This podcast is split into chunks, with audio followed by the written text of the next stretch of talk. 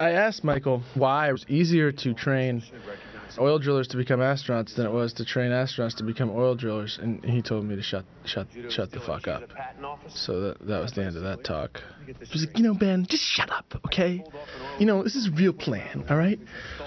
I was like, you mean it's a real plan at NASA to train oil drillers? He was like, just shut your mouth. We be old school. Yeah, old school. We be old school. Yeah, old school. Been getting that money for a girl sweet as honey. Got me some roses. What's up, everyone? You're back. This is Hit Factory. Aaron's here. Carly's here. And follow me, if you will. It's the summer of 1998, and something's coming. A celestial body. Oh. A cold and violent mixture of ice and rock is hurtling towards Earth, spelling the end of human civilization as we know it. Oh my. It's up to the bravest, boldest, and brightest in our society to formulate a plan, save humanity, and maybe learn a thing or two along the way. Yeah.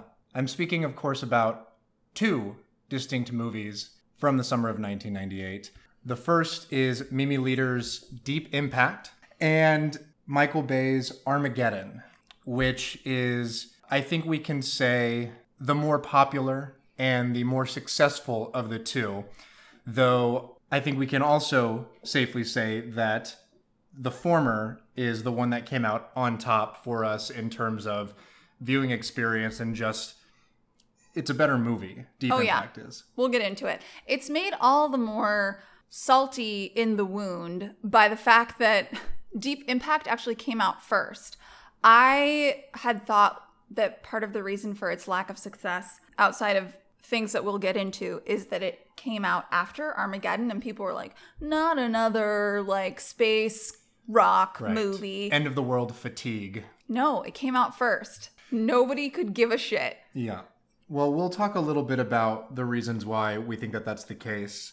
I also think that, you know, two movies with nearly identical plots, but could not be more different from one another in terms of their execution. So different. And these two directors, for two people who ostensibly don't have any sort of political message in the film proper, their particular ideologies are so blatant and so apparent when you examine these films for even a millisecond. I'm very curious to hear what you have to say about that. I have some thoughts. I'm quickly going to give you the best take of the plots of these movies that you'll ever need. Okay.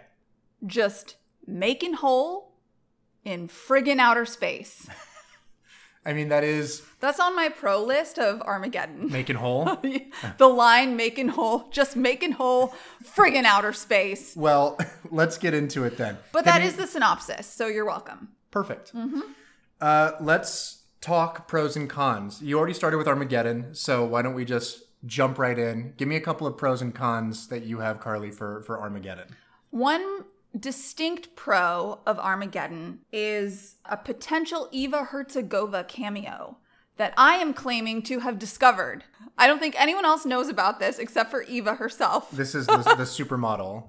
She's a very famous supermodel from the 90s. I adore her. I am positive she's in this film. I always want to say... but could find nothing about it on the internet, which shocked me because I thought everything was on the internet. You did spend a good 20 minutes of this film after this Eva Herzigová or Eva Herzigová imposter's appearance in a strip club. Yes. Looking up on the internet. I did. Whether or not it was her. To no avail. It's not there. We don't know. I'm marking that down as a pro. I think I have discovered a fledgling film career of a 90s supermodel and a woman who I quite admire. Okay, give me a con. Billy Bob Thornton is the head of NASA. I think that's a pretty formidable con. Yeah, that's amazing. So I have, first pro, excellent visual acuity and cinematic style. Con, feels like watching a reel of commercials. Okay. I literally wrote down as a pro for this movie, makes a great highlights reel if that's what you want. I think the visual acuity I agree with, although sometimes I find the sort of cinematic styling of Armageddon to be far too oversaturated and distorted, which can sometimes benefit the ridiculousness and at other times just intensify it for you. Michael Bay's fledgling career, beginning and having its origins in commercial directing is no surprise whenever you watch even 5 minutes of a Michael Bay film. Right. And this movie is way too long. It's 2.5 hours and is really just a, like you said, highlight reel of really well-composed, flawlessly edited visual moments. But the plot of this movie seems to be getting in the way of what Michael Bay really wants to do, which is just flex those cool angles and the explosions and the brilliant colors and all the neon blues and greens that he's playing with. It's a mess of a movie. The neon blues and greens are a con for me in this movie.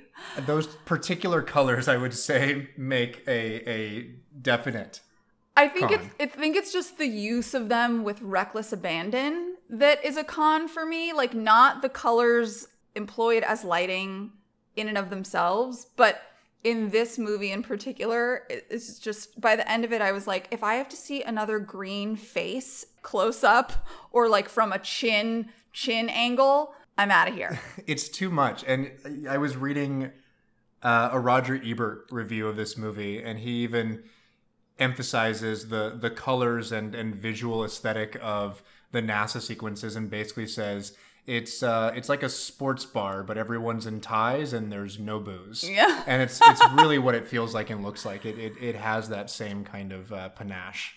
Can I just read you the one pull quote that I love from Roger Ebert's review about Armageddon that I think says it all? He says, "The movie is an assault on the eyes, the ears, the brain, common sense, and the human desire to be entertained." That's a con. I think that's a con. We'll call that a con. Another pro of this movie, Keith David, full stop. If he's in anything, I'll watch it. He has such an authoritative voice, second only to the man occupying the White House in Deep Impact, Morgan Freeman. Saving that. But yeah, I could listen to Keith David talk about or narrate just about anything. And the dialogue they give him in this movie is just about anything.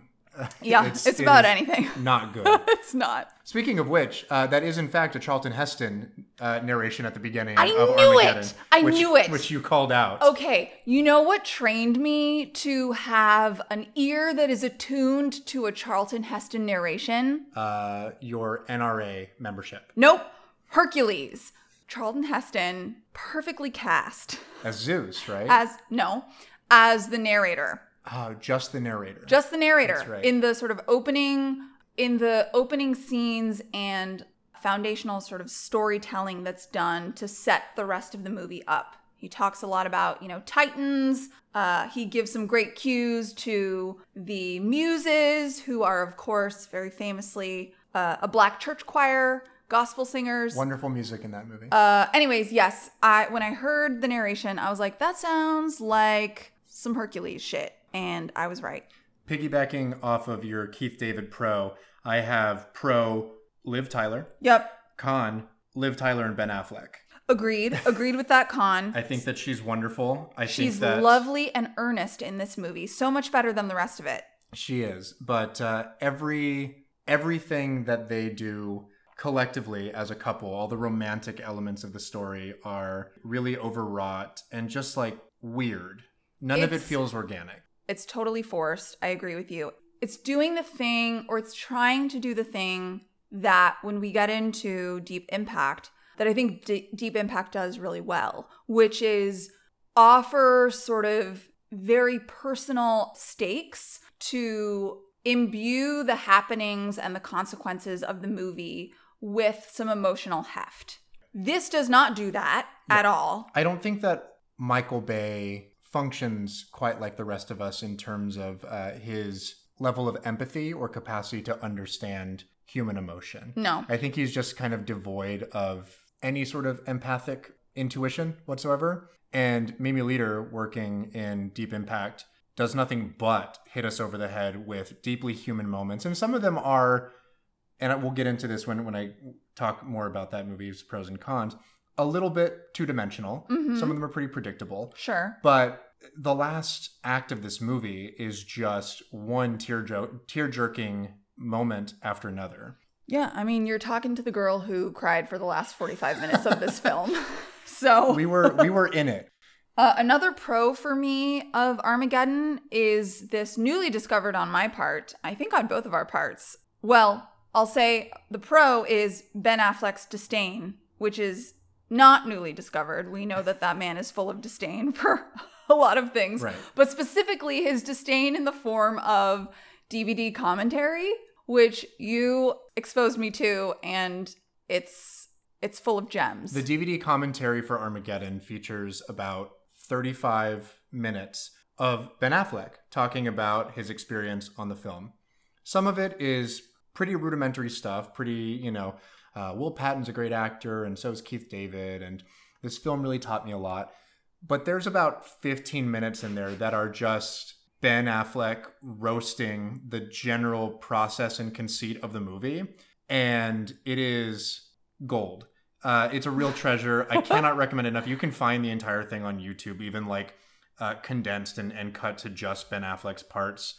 It's a wild ride. And I think over the course of the last week, I may have converted you, Carly, into a Ben Affleck apologist. Okay, so this is a pro for me of the Armageddon, is that I am a Ben Affleck convert. Not because of Armageddon per se, because I've seen this movie several times prior to this last viewing. And his role is terrible. And in a lot of other movies, I just find him to be really difficult to watch and not great. So because I have, limited exposure to him in films and in his acting for the most part, and I don't find him to be a particularly good actor. And a lot of the movies that I've seen him in, one in particular, Batman v Superman, which really put the nail in his coffin for me. So bad. I left that movie swearing him off completely. I just found him utterly detestable in that movie. But to be fair, that movie is trash.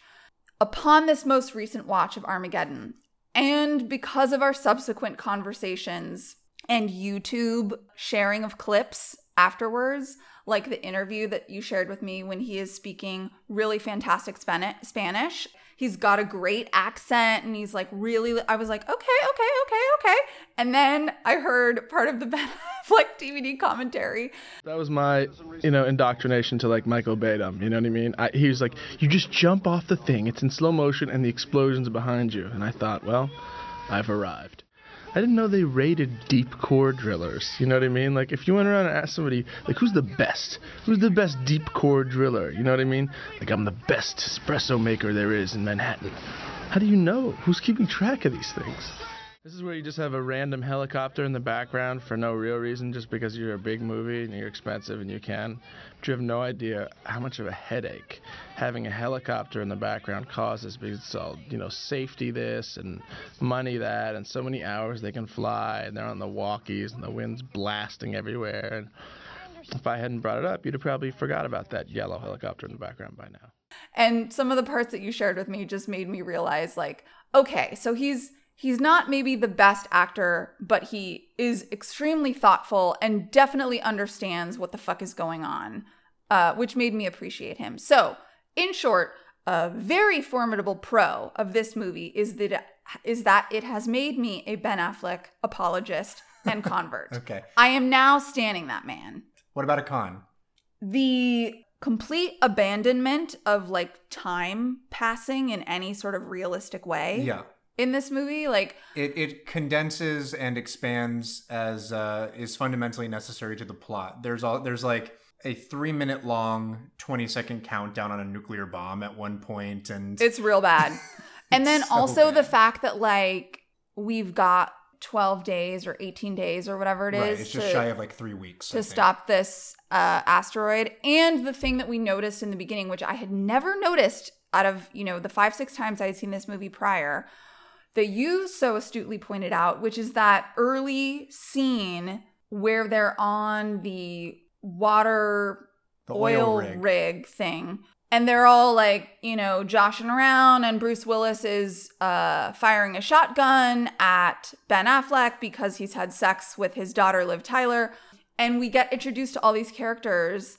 And then, like, he's called in to, you know, NASA or, like, the White House or whatever because they discover this asteroid and they're like, we need the best oil driller in the world. Right. He explicitly says, too, when he gets off the helicopter that he's been traveling for 18 hours. 18 hours. Despite the fact that wherever he's supposed to be is presumably in the Gulf of Mexico, and he's flying to Houston. Yeah. Which is not an 18-hour flight. Not far. Even by helicopter. And then post him discovering this monstrosity careening toward planet Earth, and the request from NASA and the powers that be that he, as the best oil rigger driller man, help them out to fucking blow this thing up, then like goes back and talks to AJ, Ben Affleck's character, who in the span of 18 hours has like started up his own business, right, and like is no longer in the water in the middle of nowhere. He has a sign up that says that he's the president of his own company.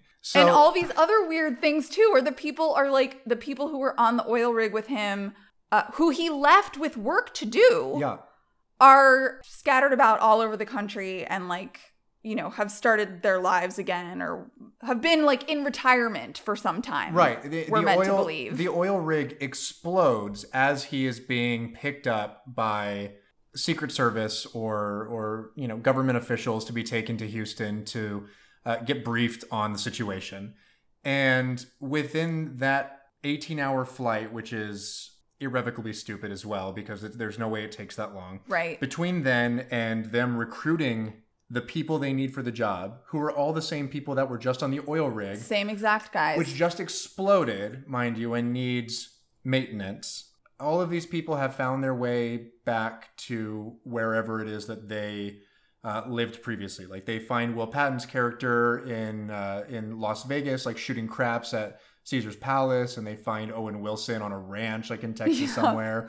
They're all over the place. I love that you bring up Batman v Superman because when I think about Michael Bay, I think that the modern and subsequent torchbearer of the idiotic, hyper-masculine Michael Bay style film is Zack Snyder, the director of that film. I agree with you. I can forgive a lot when it comes to suspension of disbelief and the preposterousness of a premise. Especially if the movie itself is somewhat entertaining. Right. Which is why I think for a long time I really loved this movie. Because it is a romp. It's not hard to watch. Despite it being utterly ridiculous. Yeah, and I love a good B-movie. Like you know, the absurdity of a premise is not a dissuading factor for me. But one thing that I have very little patience for is when the movie's internal logic and narrative is constantly undercut by the director's desire to create moments that he wants to orchestrate or she wants to orchestrate in service of aesthetics. Yes. Zack Snyder does it throughout the entirety of that movie and really all of his movies. It's just one moment after another moment that cinematically looks cool but doesn't make any sense. And Michael Bay is certainly his predecessor in that regard. He thinks in sequences. Yes. And he never really thinks in terms of a cogent, overarching narrative. And there is a certain amount of that I will partake in. John Wick, I think, is a great example, but it does not sacrifice narrative continuity for the sake of all of the really cool shit it's trying to do. Well, and that movie is really the exact opposite. It is a cinematic spectacle that is conceived from the ground up with the audience's experience in mind and doesn't sacrifice those things. Everyone in that movie is working their fucking ass off, you know? And I think that Michael Bay's movies end up tapping into all of the basis, like cortisol boosting elements of our society, the cars and the guns and the girls and, you know, but it's so based that it's lost on an entire portion of the population that would be willing to sacrifice some of the logic internally of the movie if it just made sense and wasn't so profoundly stupid all the time. I think the reason this movie had obscured its preposterousness and, in many cases, complete stupidity from me for such a long time is because when I would watch it on in the background of like doing something else. Yep. Because I was like, I've seen this movie a bunch of times. Like I remember seeing it when I was a kid. I liked it. So it was like nice to have on, but also I didn't have to pay too much attention to it. But sitting down and watching it and examining it critically the way that we do for the first time in a very long time. Maybe the first time ever. The stupidity was inescapable. What other pros do you have about this movie? All right, here's one. A pro that I have is that the movie scoffs at the notion of credentialism. The con I have is that it is literally a 2.5-hour refutation of the notion of exceptionalism. Yes, that is fascinating. That's a fascinating read. Well, and we'll get more into it when we talk about, you know, the sort of blatant politics of this. But I think that there is on display in the film a profound message of exceptionalism, specifically American exceptionalism, but also like the best and the brightest of a population of people. And then the movie itself is a refutation of any notion of exceptionalism because of just how terrible it is. Mm-hmm. You know, it's like this movie is, it's just a veneer, you know, this really rudimentary idea that we have of exceptionalism and, you know, a can-do kind of attitude. But I think that's probably why it does feed really blatantly into this notion of, you know, individuals being special and therefore capable in a certain regard that is oftentimes beyond belief or capacity. Everyone in the movie who is of any import is the best at what they do. There's the smartest man in the world. There's best oil driller. Ben Affleck's comment in his note in his DVD commentary where he was like, I didn't know we tracked these things. Yeah, we don't make note of that. There's no Forbes list of the top 10 deep rig oil drillers in the country. Maybe there are. You never know. I'm really glad you said veneers because that very word makes its way onto my pro side. Okay. A pro for me was Ben Affleck's blindingly white veneers. He does have blindingly white veneers. He has big old white hot teeth. They are. I don't know if they're necessarily veneers, but they are definitely bleached white at least. They're like too big and square. They're pretty perfectly cut teeth. They're probably fake. They made my pro list. Okay. What about cons? What do you have?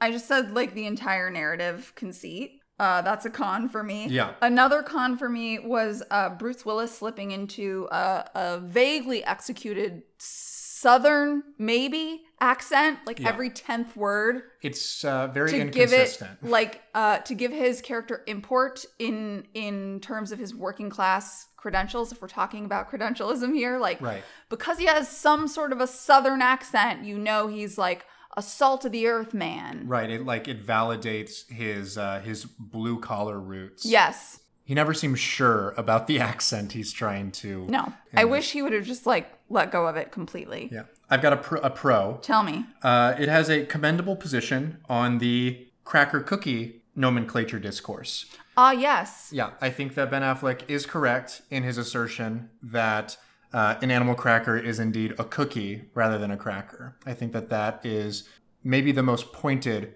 part of that entire scene. The rest of it is, like we said about all the other romantic moments in this movie, hot garbage.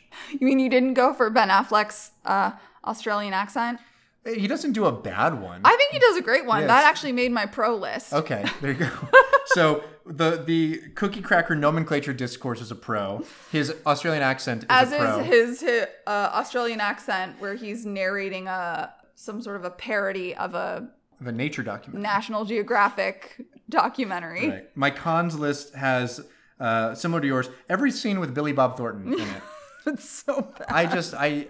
I don't hold many negative strong opinions about performers and actors. I think that a lot of people in Hollywood are probably kind of weird and a little just, you know, narcissistic. I think it's part of what makes people really good at that job. You're a bigger man than I am, because I hated Ben Affleck until 5 minutes ago. Yeah, I really like some performers. I don't know if I, you know, have a lot of contempt for certain other ones. You know, Johnny Depp is one who we've talked about. I don't have a lot of kind feelings towards it, but I think he does a good job for the most part. Billy Bob Thornton is someone who I find completely irredeemable in every capacity. I have never found him to be a good actor. Yep. And everything I have seen of him as a human being is undeniably just detestable. I think that he is both a prick and not a good actor. Yeah. And you can be one or the other, but you cannot be both and get a pass from I'm it. With you. And you certainly can't be both of those things and be some sort of a believable head of NASA.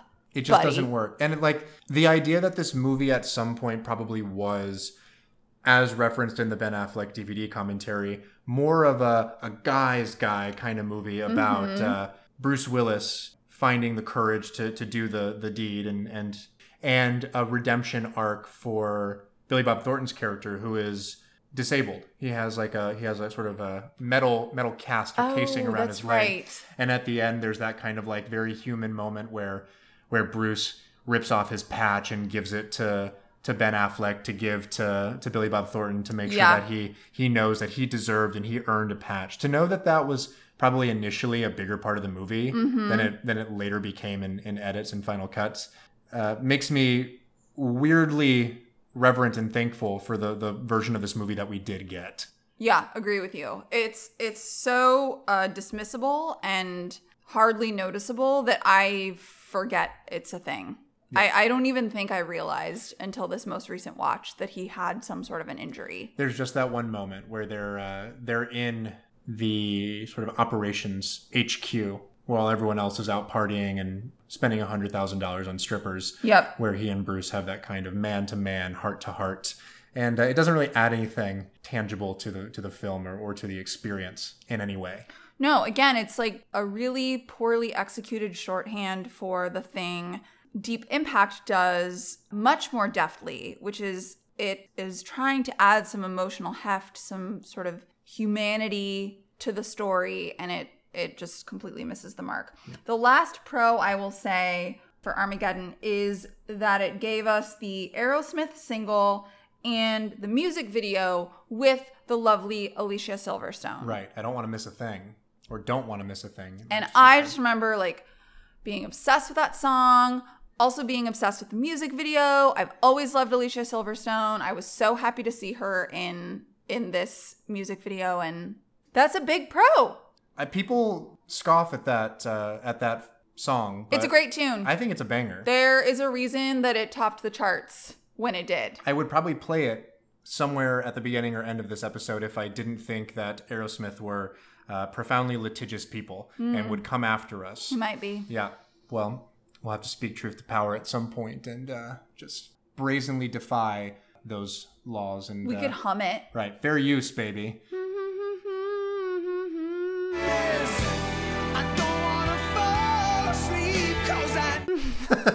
That's pretty good. That's not bad. You want to move on to Deep Impact? I wasn't trying, guys. So, yes, let's move on to Deep Impact. What pros and cons do you have us to start us off with? Yeah, my first pro is Vanessa Redgrave. Done. That was also mine. Yeah, incredible. I wrote Vanessa Redgrave, period, and Vanessa Redgrave's character. I like both of those. Cons, I would say, a frustratingly truncated and thin second act. I think where a lot of the more emotional stakes could play out. Lots of montage happening. Yeah, that's true. There's one specifically that's very odd where there's, you know, the very, you know, lifted cinematic James Horner score, and it's the astronauts flying through space and Morgan Freeman sitting at his desk looking contemplative, and Elijah Wood and Lily Sobieski getting married, all intercut with this like overlay of Vanessa Redgrave's character getting dressed and putting on makeup to like have one last night in her nice jewelry and with a bottle of wine before she ends her life. Yes. And all those things happen at the same time within a course of about 4 or 5 minutes. Mm-hmm. And I feel like each one of those things deserved a little bit more than just a montage moment. I agree with you. I really wish we had had more of Morgan Freeman as the president of the United States, not just because I love the idea of Morgan Freeman as the president of the United States, but also because his character specifically is a really interesting and textured one, despite the fact that he doesn't have a lot of lines, other than some national addresses. And agree with you that I really wanted more of Vanessa Redgrave's character. The moments they give her are... She does a great job with them. She's captivating, and I... absolutely could not stop thinking about her, even after she was gone from the story. She looks amazing in this movie, too, by the way. Gorgeous. Yeah. I don't know how old she is at this point, probably in her 60s. For sure. But she's just stunning in every moment of the movie, and does a lot with a character that could very easily be dismissible and sort of inert. Vanessa Redgrave's character actually endears me more to Téa Leoni's character precisely because of how she plays her. Their relationship actually does, I think, what it's supposed to do, which is fleshes out the protagonist in Téa Leoni in ways that she would not have felt fleshed out if that character didn't exist. And she does way more with it than someone who was not as impactfully brilliant as Redgrave is. She does a lot with that character. She definitely does. But she's so low-key about it. Yeah. She's very cash. She's effortless, and that's part of what makes her so striking and so magnetic is she looks like she just came from a boozy lunch and is acting circles around the rest of the cast. She really is. Yeah. A pro for Deep Impact for me is how much smarter the creators behind this movie assume the audience to be. You can see that all over the film, but particularly in the way that the dialogue is written. The dialogue for me is a pro in and of itself. It is written with an understanding of what realistic conversations look like and sound like, mm-hmm. without the complete abandonment of what dialogue is supposed to do in a cinematic setting. Right. And I mean, this movie is, for large stretches, really nothing but dialogue. And one of the great things, I think, and one of the clever ways that they're able to mask it is that they are putting a lot of exposition into presidential addresses, mm-hmm. and press conferences, and then also in newsroom footage. Yes. Making Téa Leoni's character an anchor on MSNBC is a really decisive and really smart move on their part because it allows us to get a ton of information whilst also moving the plot forward and advancing the characters and their experiences. And when those two worlds collide, when there is a press conference where the president is addressing the nation and doing a fair amount of exposition, and there is also a reporting crowd there to ask questions, presumably ask the questions that we as the audience are asking ourselves. There's even more room for expository dialogue that doesn't feel overly handled or too spoon-fed. I don't think that the dialogue in this movie is overly expository at all. I think that it does a really good job of allowing the audience to reach conclusions, to land us in the place and the understanding eventually without doing it just sort of outright in a sentence or two of a thing that someone would not say in real life. The film is not necessarily giving us too much exposition. It's giving us everything we need to know to advance the plot, but it does it in a sense and in a way that is really, really adept because it's giving it to us at the same time as the masses or as the people, mm-hmm. are receiving it. And it really does evoke the same sensation and feeling of witnessing a press conference or receiving new, very startling, very frightening information. It to me feels a great deal like the hours following the September 11th attacks, mm-hmm. where we as a nation and really as a world were watching our political leaders come on television and explain to us what is happening and trying to make sense of why. And it's so much of our current era and the world and specifically American events that happen following this film, I don't know, seem to be anticipated by this movie. And it's a more profound watch now in 2020 than I think it was for me in 1998, certainly, but any time I've watched it since. I think you're identifying something really telling there, which is that there is kind of an uneasiness that you have in watching this movie, not the kind of uneasiness that you would have watching Armageddon because everything is so preposterous and ridiculous. Precisely the opposite reason, which is that there is something that feels very real and lived in and accurate about the way that the events and the key moments of this movie unfold that makes it unnerving and a little bit disquieting. It's one of my pros on this list for Deep Impact, and really just one that is kind of a selling point of the movie in general, which is that it is really, really well executed, speculative science fiction. Yep. And I think that's exactly what it's going for in a sense, while also telling a pretty human, emotionally driven story.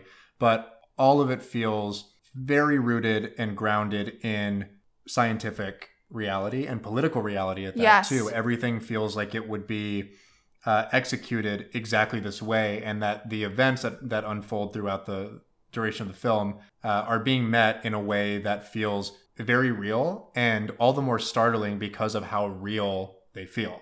I turned to you when we were watching this movie at least a couple of times and just said, oh, it's going there. And that is the conceit of this movie. It goes there. All of the places that Michael Bay avoids in terms of tough decisions being made or the kind of failures of efforts that have come together to try and stop this terrible thing from happening. It goes there. It talks about the contingency plans. It talks about the caves in Missouri where like everyone's going to go, not everyone, a small portion of the population is going to go live for 2 years as a backup, right? Like it goes to all of those places. It goes to those places in a way that feels, I'm going to keep using this word because it fits thematically, that feels very terrestrial. It just feels grounded in events that we have either experienced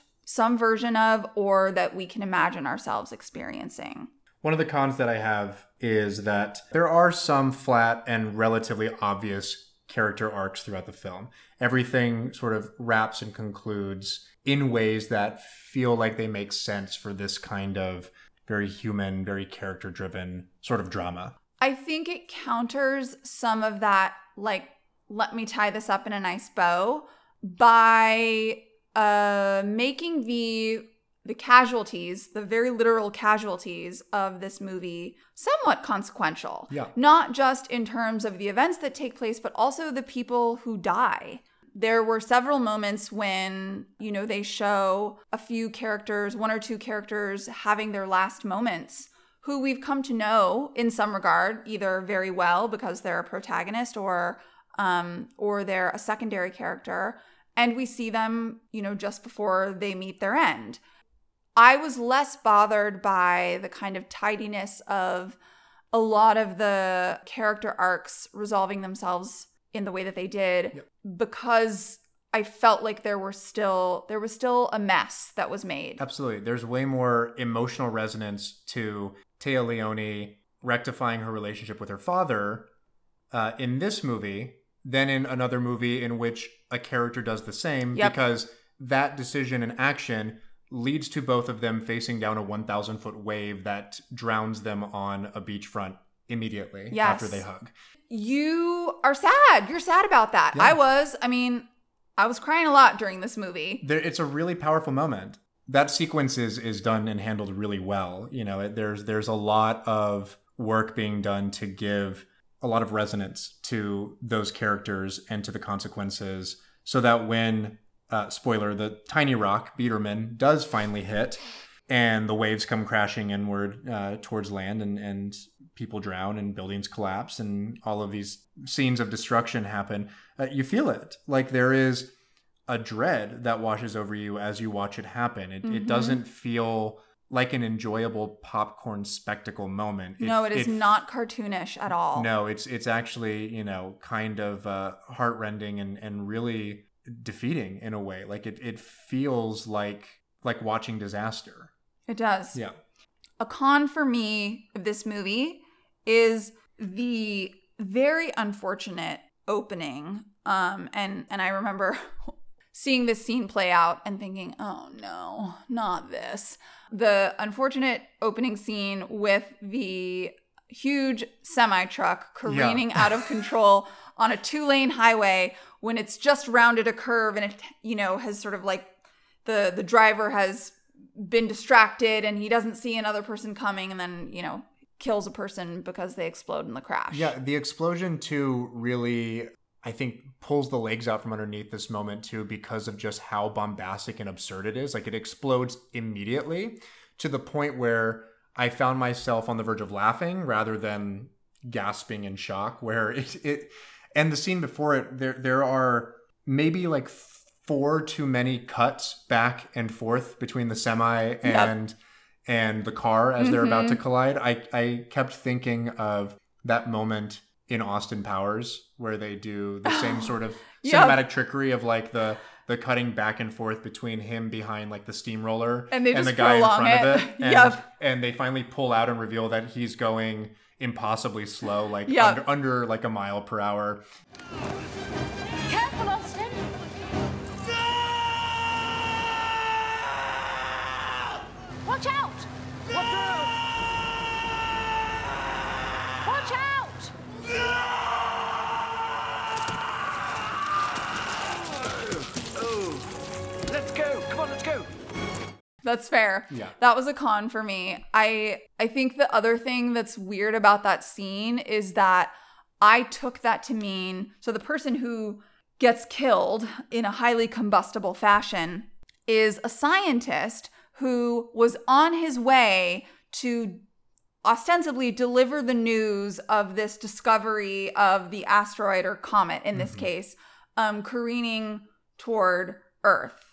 And so I left that wreckage thinking, oh God, like no one's going to know about this. Yeah, it's completely inconsequential to the plot. But it's totally unnecessary because we find out later in a press conference that Morgan Freeman, as the president, says, about a year ago, such and such man was on his way to tell us, told us of the discovery of Wolf Biederman, a comet that had been. So it didn't matter that he died. The only thing that it really does narratively is gives the opportunity for Elijah Wood's character, Leo Biederman, who is half of the name of the comic because he found it during like an astronomy club outing with their telescopes.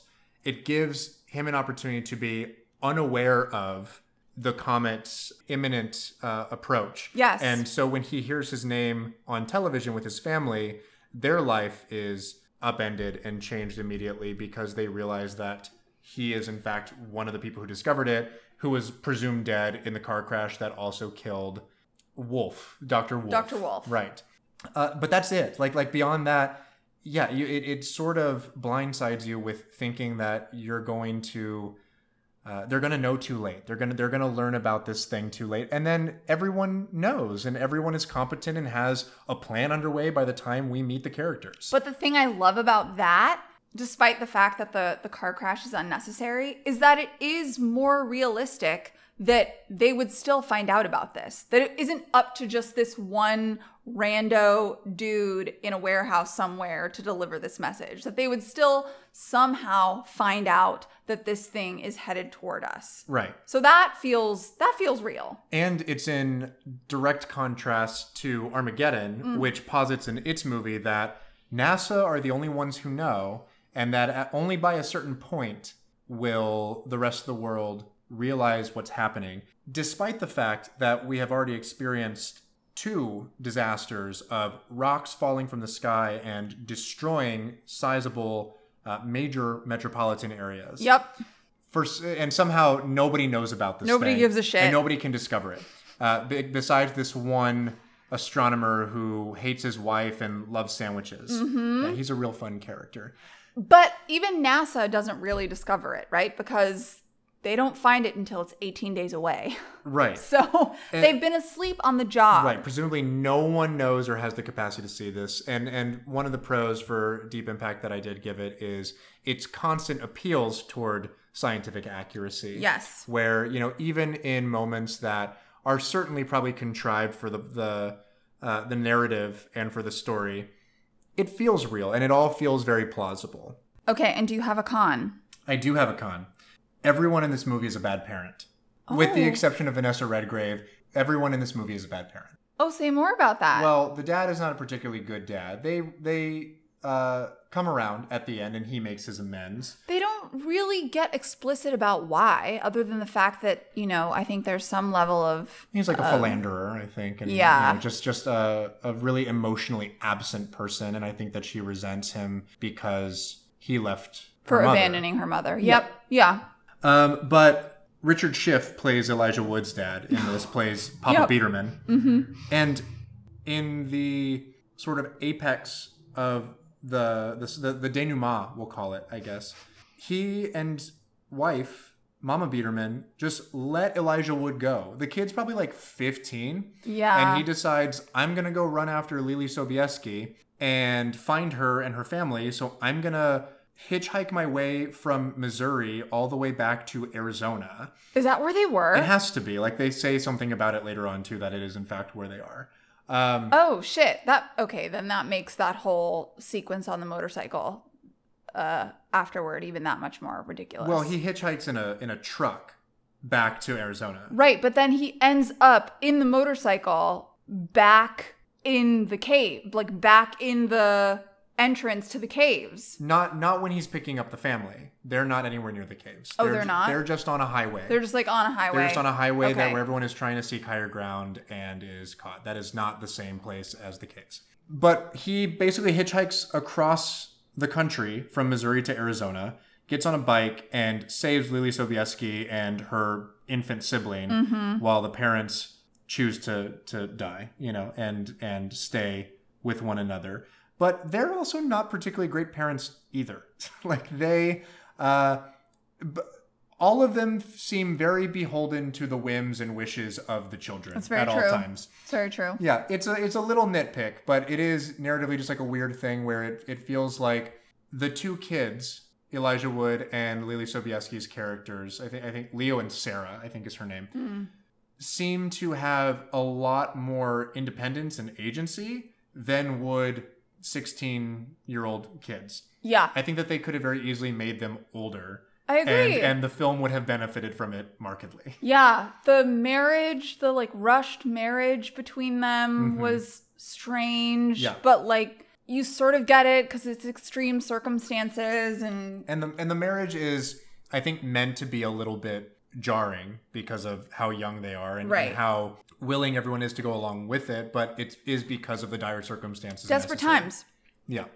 Yeah, that's a pretty good con. I hadn't thought about that. You know who's a pretty good parent? I'm basing this off of one or two scenes with her and her daughter, is ER lady. I can't think of the actress's name. I'm sorry. Right. Beth is her name in the movie. She's one of the reporters who is friends with Téa Leoni. I think she's her boss, even. Yeah, maybe her superior, like in her particular beat or whatever it is. And she has a really short but lovely scene towards the climax of the movie when she is with her young daughter, who's probably like only 3. They were going to go and leave the station to, you know, hide out somewhere in like an underground parking lot. But we see her just a few seconds later actually in the like kids daycare room at the news station. It's a really powerful moment where she decides that they're just going to accept their fate, and because they're not going to be able to escape, at least they'll be in a place where the daughter feels happy. She says, this is her favorite place. I thought she should be here. Yeah. So she's a good parent, maybe. She is a good parent. You're right. How about for you? What's a con? A con for me is that it briefly made me a Téa Leoni convert. Okay. And I don't like her. Okay. See, I like her okay. I know you do. I liked her in this movie. I liked her character. I didn't find her acting as grating as I normally do. That's a con for me of Deep Impact. Compared to Ben Affleck's veneers, her nice, big toothiness in this is not overly processed, but definitely on display. I love a toothy gal. As a toothy gal myself, I love a toothy gal. I have toothy blonde newscasters in my pros list. Oh, great. Okay. A pro for me is the very brief James Cromwell cameo. I have something there, actually. I'm going to dig in, and then we're going to talk more about that. Because my pro is James Cromwell taking a dig at journalists. And my con is James Cromwell literally being a neoliberal shill. Yeah. There's the contrast there between... Right. He's a politician. Pot kettle black. Like, you used to be human, and he's like... Yeah. A member of the cabinet. So. But he's a wonderful actor, and he's only in the movie for a matter of minutes, but plays a very important role. He does. And I think he's just a fantastic actor. Another pro of Deep Impact is, and I mentioned this, Morgan Freeman as president.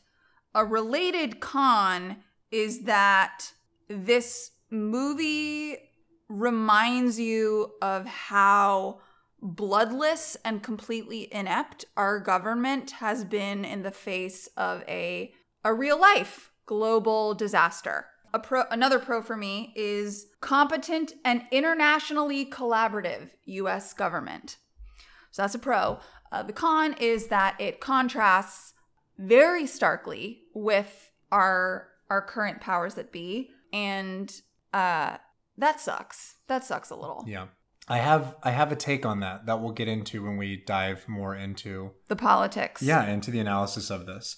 One of the things that I have as my pro is just the effectiveness of the more human and emotional elements of the film. That was also a pro for me. I think that Mimi Leder as a director is just more equipped to handle that than definitely Michael Bay, but her steady hand is one that I think... really plays up those moments. And you're going to like this because I don't know if you know this about Mimi Leder in her career, but she was one of the principal directors of most of the original run of ER up until like 2001 or something. Oh, well, that explains Beth. Right. So Beth is there. And I mean, beyond that, you just kind of get a sense like, oh yeah, when you know that this film is handled very much like the emotionally resonant, very intense moments of that series. I love ER so much. It's a great series. She's had a really interesting career. She was the director of the very first DreamWorks picture, Steven Spielberg's company, right? He reached out to her to direct this film. It's called The Peacemaker. It has Nicole Kidman and George Clooney. I've seen that movie. Yeah. It looks like a pretty run-of-the-mill espionage thriller. Yes, I've seen that movie on television. I think I watched it with my dad one time. It doesn't seem like a particularly noteworthy film, and I don't think critics thought so either. But then she did this film. She also did Pay It Forward in 2000. Okay. So here's a fascinating story about Mimi Leder and her career. She directed Pay It Forward in 2000 and did not direct another feature film until 2018. Oh.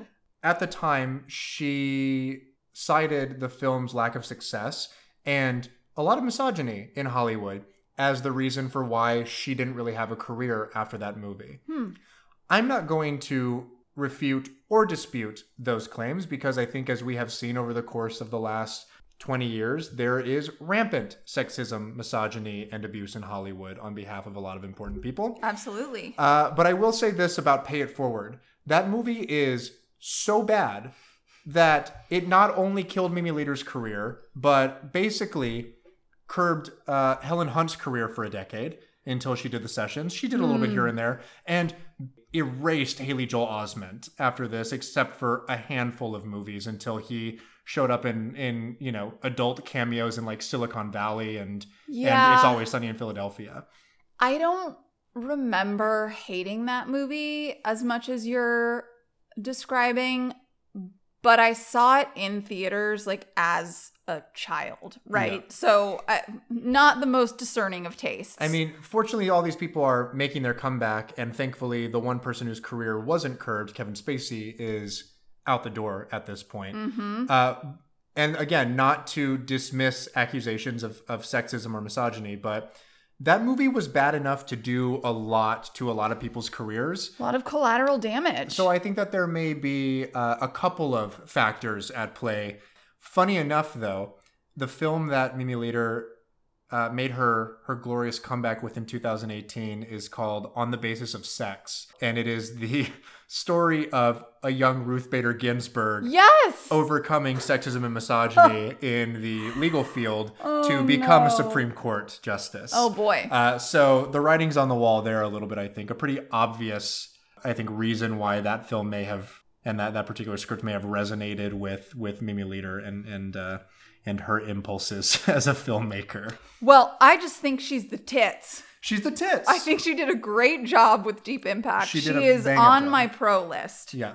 On my cons list. Yes. The fact that despite the imminent collapse of human civilization and the end of all things, there's a point made in one of the presidential addresses that everyone still has to pay their bills on time. And if that isn't, the pinnacle of neoliberal austerity, I don't really know what is.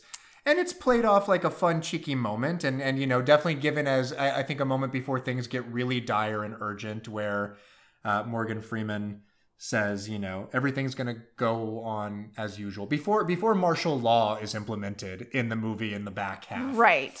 But I did notice it and I was like, I wish that you were willing to maybe turn a blind eye to those bills given the circumstances, Morgan Freeman. It's funny. This is another testament to Mimi Leder's deft hand. For as much acute acid reflux that I have for any even, remote whiffs of capitalist impulses. Right. I was not bothered by that line because I actually felt Morgan Freeman as the president, his handling of the crisis to an American populace really reassuring and stabilizing, which is exactly what you want from a world leader, right? Yeah. So I took that sort of part and parcel with the rest of his recommendations for the go forward plan, which is like, hey, we've got this thing we've been working on. We're going to try XYZ. We feel really good about it. In the meantime, business as usual. Yeah. I don't want to create a panic. As much as I love the idea of like bills and debt being canceled.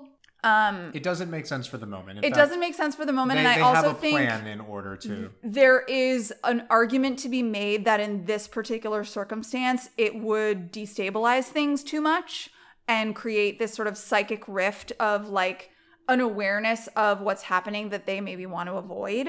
But yes, that's a good con. I'm doing a lot of the mental gymnastics that liberals do about fucking capitalism and shit about it. I want to piggyback at some point off of this concept that you've touched upon about the competency and assuredness of the administration in the face of disaster. And I want to get through our pros and cons first, but it is a part that I want to interrogate because I want to hear your take on that as a whole and how you feel it feels framed in a 2020 context. Yes. Let's talk about it. Another pro for me, Robert Duvall. I mean, I just love the guy. Yeah. And he plays a character who you're like, of course, it's Robert Duvall. Like, he's like doing a thing that you've seen him do, but it's so comforting. It still has its place in the movie. And one of my all-time favorite moments of his character, he plays this OG, original, like, moonwalker from back in the heyday of NASA, you know, in the late 60s. And he's working with a crew of very young new blood in the NASA space program. None of them have ever even been into space or landed a thing somewhere out into the universe. Right. They make a point of saying that everything that they've done is purely theoretical and all in simulation and never in the real thing like he has. And he's piloted 7 missions to the moon. And so they pit his character and the younger crew against one another, you know, in a way that feels believable. They communicate their reverence and respect for him, but also point out to him blatantly that they feel that his presence is a PR stunt to make sure people feel good and assured about the mission. I loved that critique. Mm-hmm. I loved that it went there, as I will continue to say about this movie. I love that it went there because the easy sideline for this is, oh, we don't like you because you're old school. Right. Blatant ageism. They made an entire movie about this. It's called Space Cowboys. Sorry, I never saw that. But. It's not great, but this movie, yes, has I think more dimensions to it than simply these youngins are ageist and don't like the old guy. When they leveled that critique at him, I was like, I'm here for that. I am with you. I could see that is a perspective that those people would have while still being able to hold respect for this man. In any case, his character is, you know, this sort of folksy old, just like. He's the right stuff through and through. Spurgeon Tanner. Fish, they call him. There's a beautiful moment at the end, towards the end of the movie, between him and one of the younger crew members. They're out in space. This particular crew member has been injured really terribly. And he's been convalescing for, you know, the time that they've been traveling back to Earth. He's blinded by the sun, quite literally. Robert Duvall's character comes over to him because he sort of hears him moaning in pain and comes down to him and he just starts up a conversation with him and he does the thing that Robert Duvall is so good at doing, which is give his characters a sense of empathy and groundedness and wisdom without saying or doing a whole lot. There's not a lot of gymnastics about it. He's a warm cup of coffee. This exchange between Robert Duvall's character and this injured crew member is one of those moments that felt at once cinematic, but also extremely human. And really, I mean, I teared up, but I was tearing up a lot during this movie. There are a lot of those moments. Well, it's a really lovely moment too, where he gets to kind of lean into his old foginess and says, you know, none of these other brats have ever read Twain or Melville. And so while he's laying on this bed blinded, Duvall pulls out like a dog-eared kind of yellowed copy of Moby Dick and starts reading from chapter 1. And the guy kind of laughs, but then also just sort of settles in and is gently comforted by Robert Duvall reading Moby Dick, which who wouldn't be? If I could fall asleep to Robert Duvall reading me Moby Dick or any story every single night, I'd sleep like a baby. I want to segue now to a little bit deeper analysis of both of the films, starting specifically with Deep Impact. A lot of criticism leveled at this movie at the time was that it adheres to a very strict disaster movie formula. Roger Ebert, I think, very specifically cites this. And I think that neither of us necessarily agrees with that point. So he makes a very explicit comment about the fact that the disaster movie formula that Deep Impact employs is this very familiar arc that we see of characters with personal circumstances and personality traits being introduced to act as a kind of punctuation and weight-giving element to the action and the consequences and the disaster itself. Right, that the characters almost sort of play second fiddle to what we actually come for, which is the scenes of destruction and the mayhem and the special effects. And that it gives the movie some dynamism to intercut between these two things, right?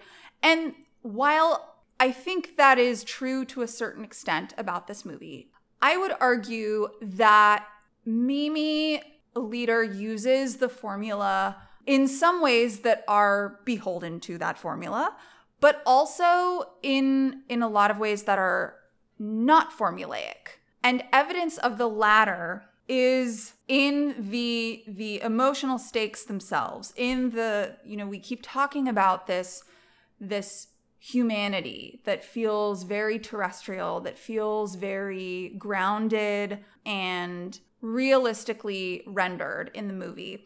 We have those moments because Mimi Leder is using that formula of introducing us to archetypal characters, so that the events are personalized. Well, and I feel like all movies do that. Yes. It is not really, I think, a consequential element of a disaster movie formula to show us characters who start in a very archetypal place who transition and grow. But I think that it's interesting that so often that gets leveled specifically at disaster movies because those characters actually don't have that dynamicism. Well, and I think because the introduction of those characters stands in such stark contrast to the events that escalate in the movie, right, versus, you know, a more, like, say, familial drama where the introduction of characters and their personal stories and the archetypes that they fit into contrast less with, like, an apocalyptic storm. We have these moments, yes, but I would argue that these elements of humanity that are rendered so expressively and so realistically, they at once do the work of giving the events concrete, human, specific consequences, the thing that he bemoans about the formula, which I think is actually a benefit of that formula. It's a definitive strength of this movie, as opposed to Armageddon, which takes those hyper-formulaic characters and does absolutely nothing with them. The contrast there is almost more stark because of how completely narratively and tonally maladroit those elements are in comparison to the bombast. They feel completely stranded and totally out of place and not at all in concert with the rest of the film. Whereas in this movie, the opposite is true. So they do that work of imbuing those events with human specificity, making the consequences personal so that we can attach ourselves to them, right? But at the same time, they do this other really interesting thing, which is that they manage to dissipate the intense scrutiny and the weight we place on the minutia of our day-to-day experience, on these, like, highly reactive annoyances and tediums and, you know, personal narratives we tell ourselves about our everyday lives.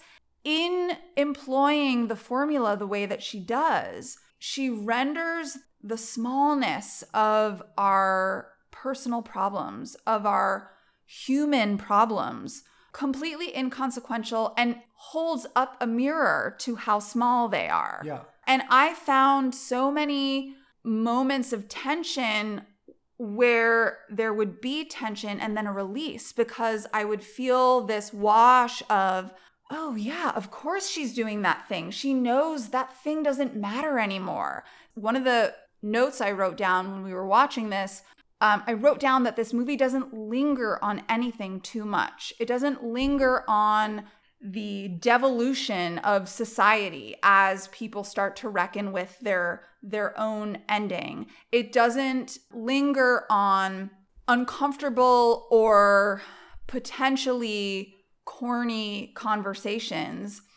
It doesn't linger on those things in such a way that renders those exchanges and emotions and experiences more realistic, because we're sort of experiencing them and observing them the way that they would happen in real life, not in the way that a movie wants to utilize them, with a certain amount of, you know, utility and functionality being put forth before the veracity of the thing that it's communicating. Right.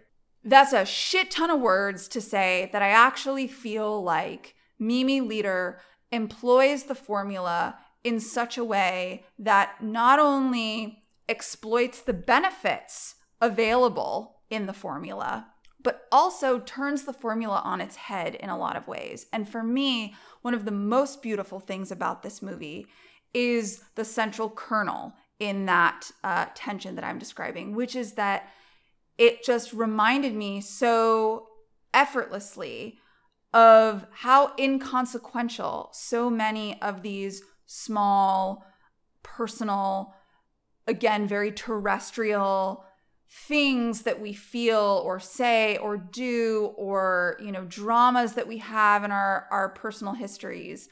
It just reminded me of how small and meaningless those things are.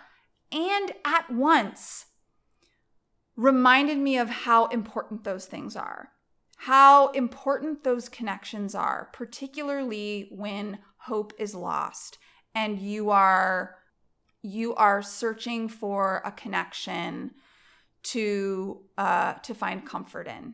And that is an expert move, no matter how you slice it. Yeah, it's a great movie. It's a way better movie than I remember it being. Deep Impact is. Armageddon is a way worse movie than I remember it being. Watching this movie made me hate Armageddon more because I was like, this movie is so much better than it needs to be. Yeah, for better or worse, the two are inescapably linked when we have a conversation about either of them. And Deep Impact will come out on top almost every time. That being said, I do have a way in to examine, as I said, sort of the internal politics of both of the movies that I think are more explicit than either of the filmmakers maybe believes that they are, mm-hmm. Or that a very superficial reading of the film might lend. Mm-hmm. So Michael Bay has always been just sort of like a very closeted conservative filmmaker. Jerry Bruckheimer, the producer of Armageddon, is a very vocal conservative in Hollywood. Like, he donates a ton of money to the Republican Party and to a lot of candidates there. But Michael Bay doesn't have any sort of FEC filings mm-hmm. or donations listed at all. He's never been explicit about his politics. He's never mentioned it, and claims that he has never once explicitly outright stated his politics in his films or in any sort of interviews. Mm-hmm. That being said, like, this film specifically is almost jarringly conservative. You know, you just take a look at his films for a moment and see what he does. Like, there is a fetishization of the military. There is a distinct and profound sort of animosity and hostility towards bureaucracy. We see it in the way that the government fumbles everything in all of his movies, whether it's Armageddon or The Rock or even like the Transformers movies. He even made like the movie about Benghazi, mm-hmm. right? And made this movie that is such like a sort of sweaty, you know, masculine wet dream for the right. Like, it was screened in front of right-wingers with Chris Kyle's wife, you know, the American Sniper guy. Yep. You know, like these are people who are celebrating American exceptionalism and empire and their capacity. And the movie has that written all over it. There's a very explicit line that I literally shrieked at when it was delivered by Keith David's character. And it was something about the amount of spending that America has for military defense. And it was like a modest number too. It was only like a few $100 billion, which at this point is dwarfed by what we're spending post-War on Terror, absolutely. I shrieked, and immediately after the shriek noted that today that would never be discussed in a film, no matter what the film's politics. Yeah. That would never fly. Well, not least of which because of the intelligence community and the military's involvement in Hollywood and the way that they are often given sort of carte blanche and final say on what makes it into a movie and what doesn't. Michael Bay is a major offender of this. He has a ton of military technology and a lot of real military personnel and bases and hangars and things in his film. So his work is certainly indebted to the military and consistently portrays the military explicitly in a very, very positive light. Mm-hmm. But this movie, too, is also just sort of the, I already said it, fetishistic fantasy of working class white people, like, who are by and large conservatives and Republican voters. It is this idea of credentialism meaning nothing. It is sort of a middle finger to the idea of the like professional class, like the wonkishness of people in like suits and white collars and ties. The intellectual elites. Exactly. Mm-hmm. And it is the perfect exemplification of those feelings of, you know, white collar professionals and the elite class, you know, having a ton of opinions about how to do jobs and what America should look like, but having actually no idea how to fundamentally execute things. The conceit of this film that NASA is nothing but a bunch of idiots is so telling and so preposterous, but really speaks to this argument you're making, which is that he does have this extremely conservative viewpoint for a fair amount of disdain for the intellectual class that are the big nerds that can't actually do things. Yeah, and beyond that too, it's not just that they are completely ineffectual, but that the people necessary to do the job right are the like blue collar, salt of the earth folks, and they have to step in and educate and take on the job, and they can learn your job, but you can't do theirs right. And not only are they necessary, but they are the ones that have to make sacrifices. Bruce Willis's character is a literal martyr and sacrifices himself for the greater good of the planet's survival, which is a perfect proxy for the thing that we imbue military acts with, right? Which is this idea, police acts, or anything police acts, else. Like, which is. We love this idea of martyrdom on behalf of our quote-unquote heroes, you know, or our uniformed boys and whatever. And that's not to say that those people don't make sacrifices. That is not to say that those people don't have to have a certain amount of bravery that someone on civilian soil, living a civilian life, doesn't have to make. But it is pulled to an extreme point and really, really fetishized, to use your words, in Armageddon. There are a couple of other, you know, points at which I think this movie really shows its hand as deeply embedded and entrenched in conservative ideology. If there is any active antagonist outside of the asteroid, which is really just a rock, right? Like it is an inevitable force that we have to stop. It is the goal, but it isn't really actively pursuing or attempting to curtail the work and efforts of the protagonist. It's government bureaucracy. It is the people in charge getting in the way of these guys who know what they're doing and who are experienced and who can get the job done, and deciding to pull the plug on it and do something else. You're also making me realize that the casting of Billy Bob Thornton was not accidental, that he is the only person who could play the head of NASA the way that Michael Bay wants the head of NASA to be played, which is a working class sympathizer to a certain extent, right? A person who actually does not get in the way of these salt of the earth dudes doing their job, but instead advocates for them and enables their work to happen. But he can only do that because he's Billy Bob, right? And he's an outlier within the actual community. He's a total outlier of thinkers in NASA, you know, who dismisses their ideas as overly theoretical, and they need like real, actual, actionable steps that they can take to defeat the asteroid. And of course, he has a nice, thick Southern accent. I was going to say, he speaks their language quite literally. He sounds like them. He talks like them. He's an ally from the get-go without it being explicit. There is also American flags draped in all sorts of places. It's so gross. And they also invoke God on a number of occasions that are really jarring in ways that aren't just, you know, like God help us or oh my God, but, you know, like actually Bruce Willis and other people in NASA or otherwise praying in the middle of the movie. Like there's a moment where one of the ships is grounded and you know, crashes when they're approaching the asteroid. And Bruce Willis says something while he's comforting and consoling the rest of his crew, like, let's just take a minute to ask God to protect our friends. And it happens, and there's like a moment where he individually and specifically like looks up and asks God for help. And I made a note when we were watching this movie that the word God was tacked on to way too many sentences. All kinds of things. Just like randomly just added at the end as a punctuation point.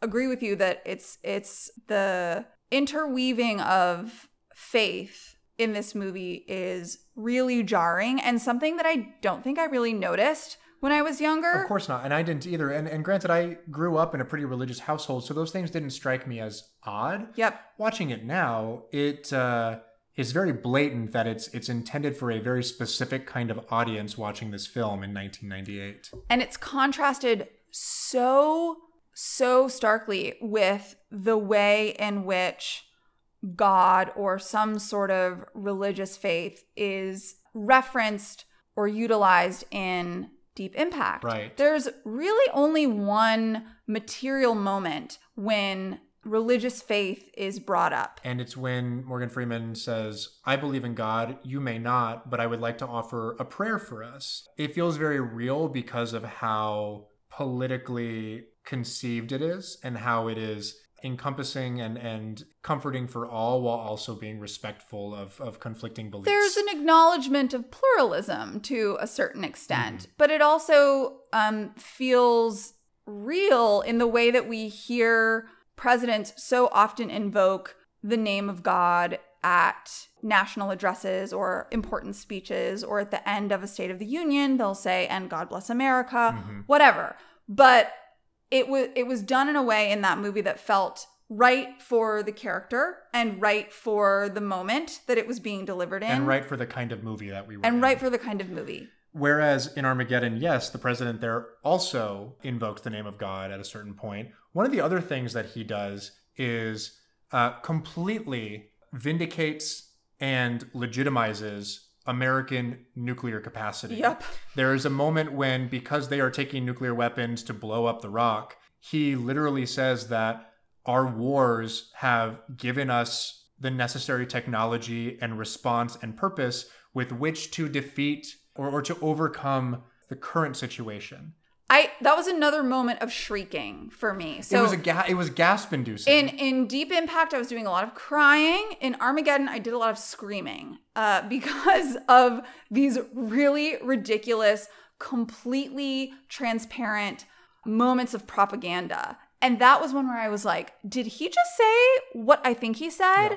And the entire thing looks like a beer commercial too, where it's just like, good old boys and like working class America and like flags waving and people in like bars and you know, out in the fields, and it's very just classically like right-wing conservative, like American exceptionalism, and it is a very obvious thing when you're looking for it. Even when you're not looking for it, it's obvious once you understand the cliff notes of this rhetoric. It's very easy to spot. The other evidence of American exceptionalism that I'm sure you're going to talk about is how America-centric this movie is, yes, which is not unusual for American films. No. It is a thing that American films, particularly ones where things happen on a global scale, like Independence Day. I was going to just reference Independence Day and say a similar disaster film is equally American-centric.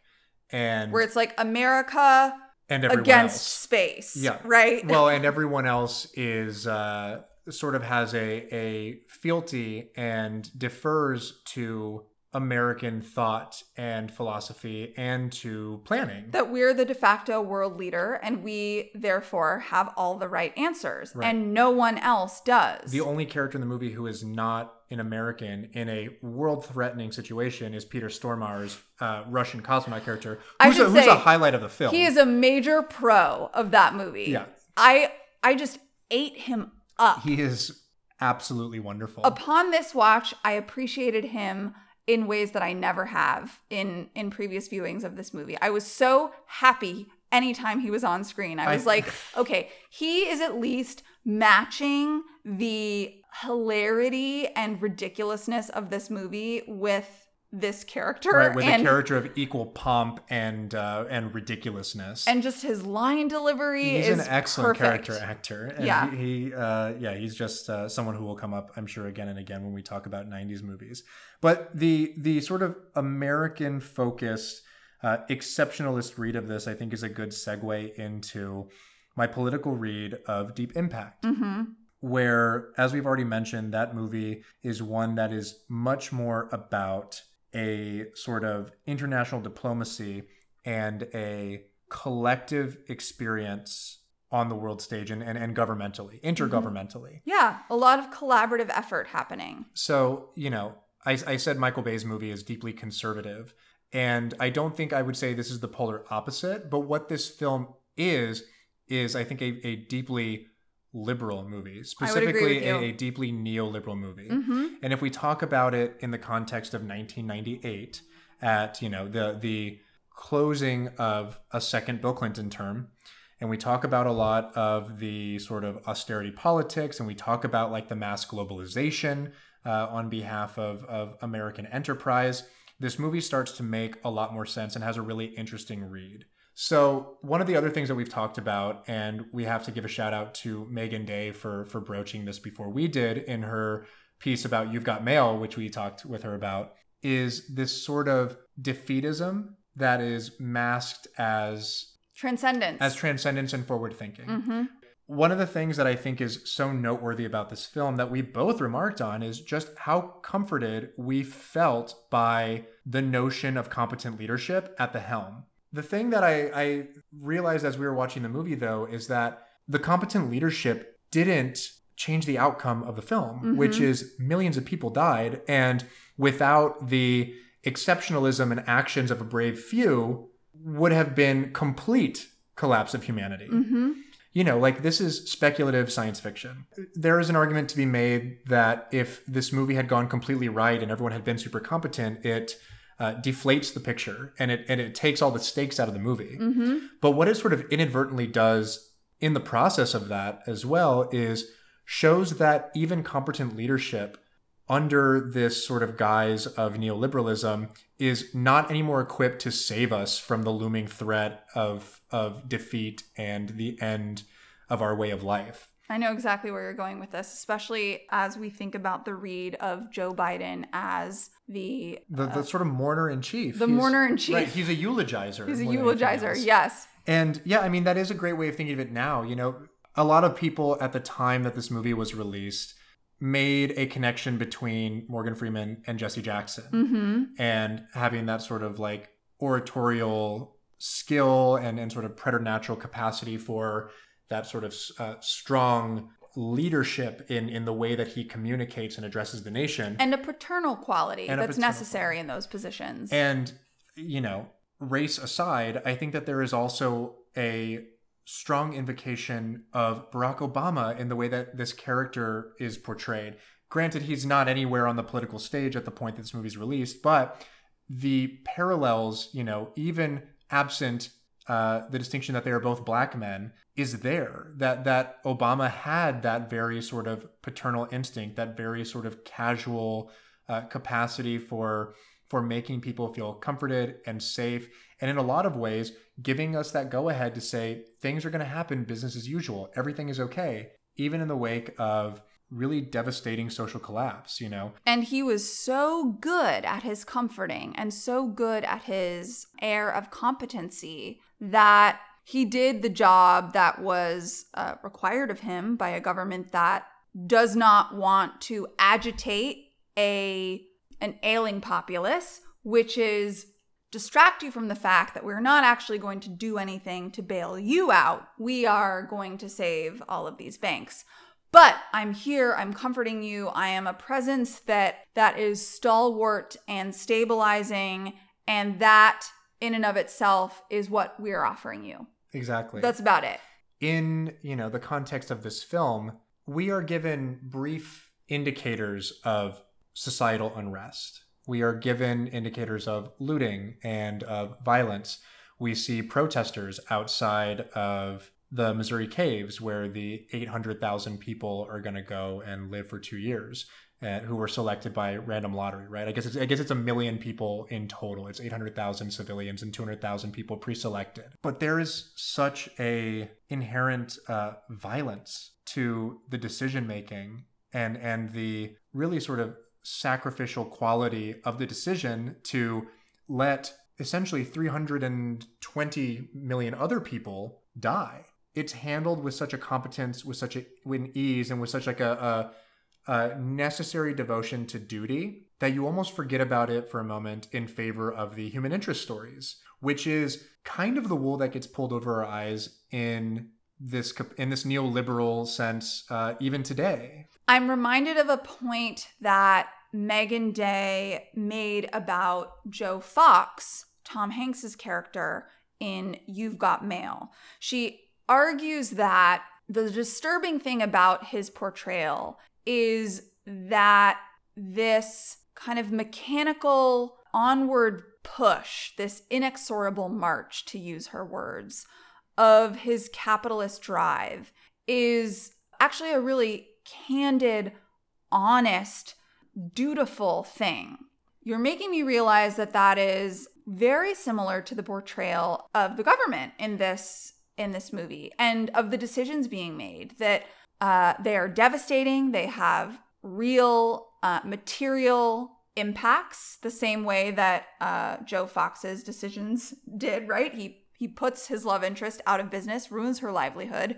And in this movie, the stakes are much higher, but that it is this idea that it's this mechanical approach to governing is the moral higher ground, despite the fact that a lot of morally problematic decisions are being made. Well, and in the context of Mimi Leder, evoking this particular catastrophe in this way, you kind of have to question what it says about our perspective about the capacity of our leaders. And in that sense, I think that it sort of functions as this kind of liberal apologia, where it sort of says, oh, we can't really fault our leaders for failing to adequately address this and to save the most of us, because it's a thing that's outside of their hands. Mm-hmm. And when you pull it back into, contextualizing it in 1998, it fits pretty perfectly into this larger narrative we have of that being the prevailing thought and ideology, that we are at the end of history, that our leaders aren't really there to do anything anymore, that they're not there to make our lives better, that they're not there to liberate us from the fetters of our existence and to, make life more meaningful or more abundant or safer for anybody. They're just there, and they're there to offer a sort of warm blanket. They're there to offer a feeling of competence, a feeling of comfort and stability, even when the world is literally ending and things are anything but comfortable or stable. And if we just pull it back to 2020 now, as we conclude this one, because it's a long one, it is the same sentiment that is right on the tips of the tongues of so many Democrats and liberal-leaning people right now at the advent of a Joe Biden administration. Mm-hmm. We have been experiencing, yes, complete incompetence manifested in Donald Trump himself, his complete inability to make any sort of decisions, to generate a plan, and to hire the right people to do the job. But now we're also faced with, an incoming Biden administration that's slowly naming its cabinet of people who are, everywhere you look, being deigned the most capable, the most experienced, the most qualified. And they are those things. They have years of experience. They have credentials. They have been working alongside other people in Washington and different operatives in the Democratic Party for a long time. But what they aren't is anybody who has any sort of definitive and progressive idea about where to take this country after it's faced one of the most catastrophic downturns economically, societally, what have you, in our generation. They are top to bottom, soup to nuts, inside and out, people who are being hired to maintain the status quo. And as our very short memories may not allow us to recall, the status quo is the thing that brought us Donald Trump. Absolutely. He is not an aberration. He is a very concrete and necessary evolution of a system that created him. Right. He is the result of the unbalanced equation. He is the direct opposite to the system trying to right itself without offering a substantial resolution. Yep. Right? Way to throw in a Matrix reference there. You're welcome, everybody. That was good. But he is the anomaly. Mm-hmm. And he is, I should say he is anomalous, but he is not an unexpected aberration or anomaly, given the trajectory of the country. He is part of the equation. And I think the, you know, to bring it back to this idea of Joe Biden as a eulogizer, as a sort of warm blanket after we've been faced with, you know, anything but a warm blanket for the last 4 years. That warm blanketness is being conceived of and in many cases offered explicitly as a proxy to actual governing, to actual change, when really all it is just comfort. It's exactly that. It's not things changing in any substantive or material way. Yeah, I would go even further and say that it is actually being weaponized. It is actually very cynically being invoked in order to make us feel a sense of security because we have competent, qualified, credentialed people at the reins who are not willing to and have no desire to change the actual course of history and of our collective experience to make life profoundly better for anybody. You're right. It is the Morgan Freeman president read, because it's the exact thing that he does. He offers a stabilizing eulogy, an assertive and assured bedtime goodnight speech. Yeah, it's literally Robert Duvall reading us Moby Dick. So that we will continue to pay our bills, so that we will not rise up and revolt in the face of our complete undoing. And so that we won't question the apparent and obvious inequities that are in our society and the way in which all that social fabric that's only held together by our adherence to it and our belief in it is starting to completely tear apart fundamentally. Yeah, you've shifted my perspective about the politics of this movie. I was sort of reading the competency of Morgan Freeman's character as kind of a knife turn of just like how absent that we are currently. But as we think ahead to the president who will soon be inaugurated, that is precisely the same man in many respects. Well, I think it's evidence to how potent a drug that can be. Yeah. The fact that it is working on a lot of people, and even people in the progressive wing of the party and people who consider themselves part of the left, like those people are, in my perspective, coming up pretty short when it comes to really challenging the status quo and really challenging the decisions being made before inauguration.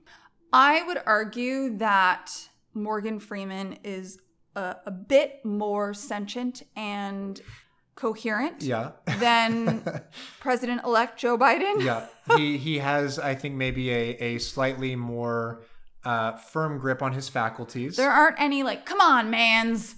No, in his speeches. None of those challenging journalists who ask him the hard-hitting questions, anything like that. He's definitely more of a straight arrow there. But I think that the proxies here and sort of the cogent analysis of this thing as a film that very much evokes the leadership that is forthcoming and still completely incapable of stopping what's coming.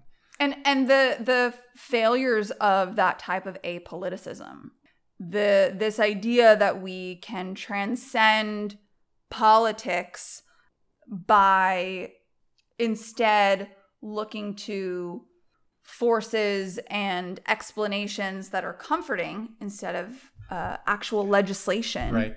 In Deep Impact, it is sort of the fortitude of human spirit and perseverance. In our current discourse, it is unity. Mm-hmm. They're the same kind of thing. Yeah. It's evoking the same sort of sentimental feelings to distract us, in the case of Deep Impact maybe, and cynically actually sort of blind us in the current moment in our real world to the realities of the circumstances and the situation to make us feel just a little bit better as we venture into the beyond and the unknown. And to keep us apolitical as we do it. I think that's a pretty good place to close everything. As always, you can follow us, Hit Factory Pod on Twitter. If you're listening to this, you are already a patron. Congratulations. But if you're not already, please subscribe. We are at patreon.com/hitfactorypod. And thank you so much to our capitalist overlords, Linda and Kevin. And shout out. We will keep bringing you more of these through quarantine and beyond. Thanks, everyone. Making whole.